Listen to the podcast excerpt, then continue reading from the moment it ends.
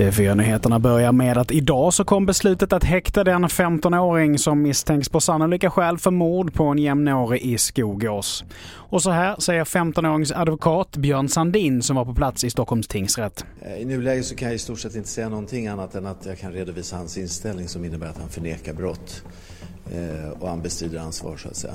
Och nu har tingsrätten då eh, funnit att det föreligger sannolika skäl för brottsmisstanken så han är häktad. Eh, samtidigt så är han ju en väldigt ung person. Eh, och man ska ju försöka beträffande så pass unga personer se om man kan hitta något alternativt sätt där han kan vara under häktesliknande förhållanden men i en mer miljö som är anpassad för en ung människa jämfört med häktet som är en vuxen miljö. Då. Vidare till att Irans högsta ledare meddelar att tiotusentals ska få amnesti efter de senaste månadernas massiva protester mot kvinnoförtryck. Detta enligt statliga medier.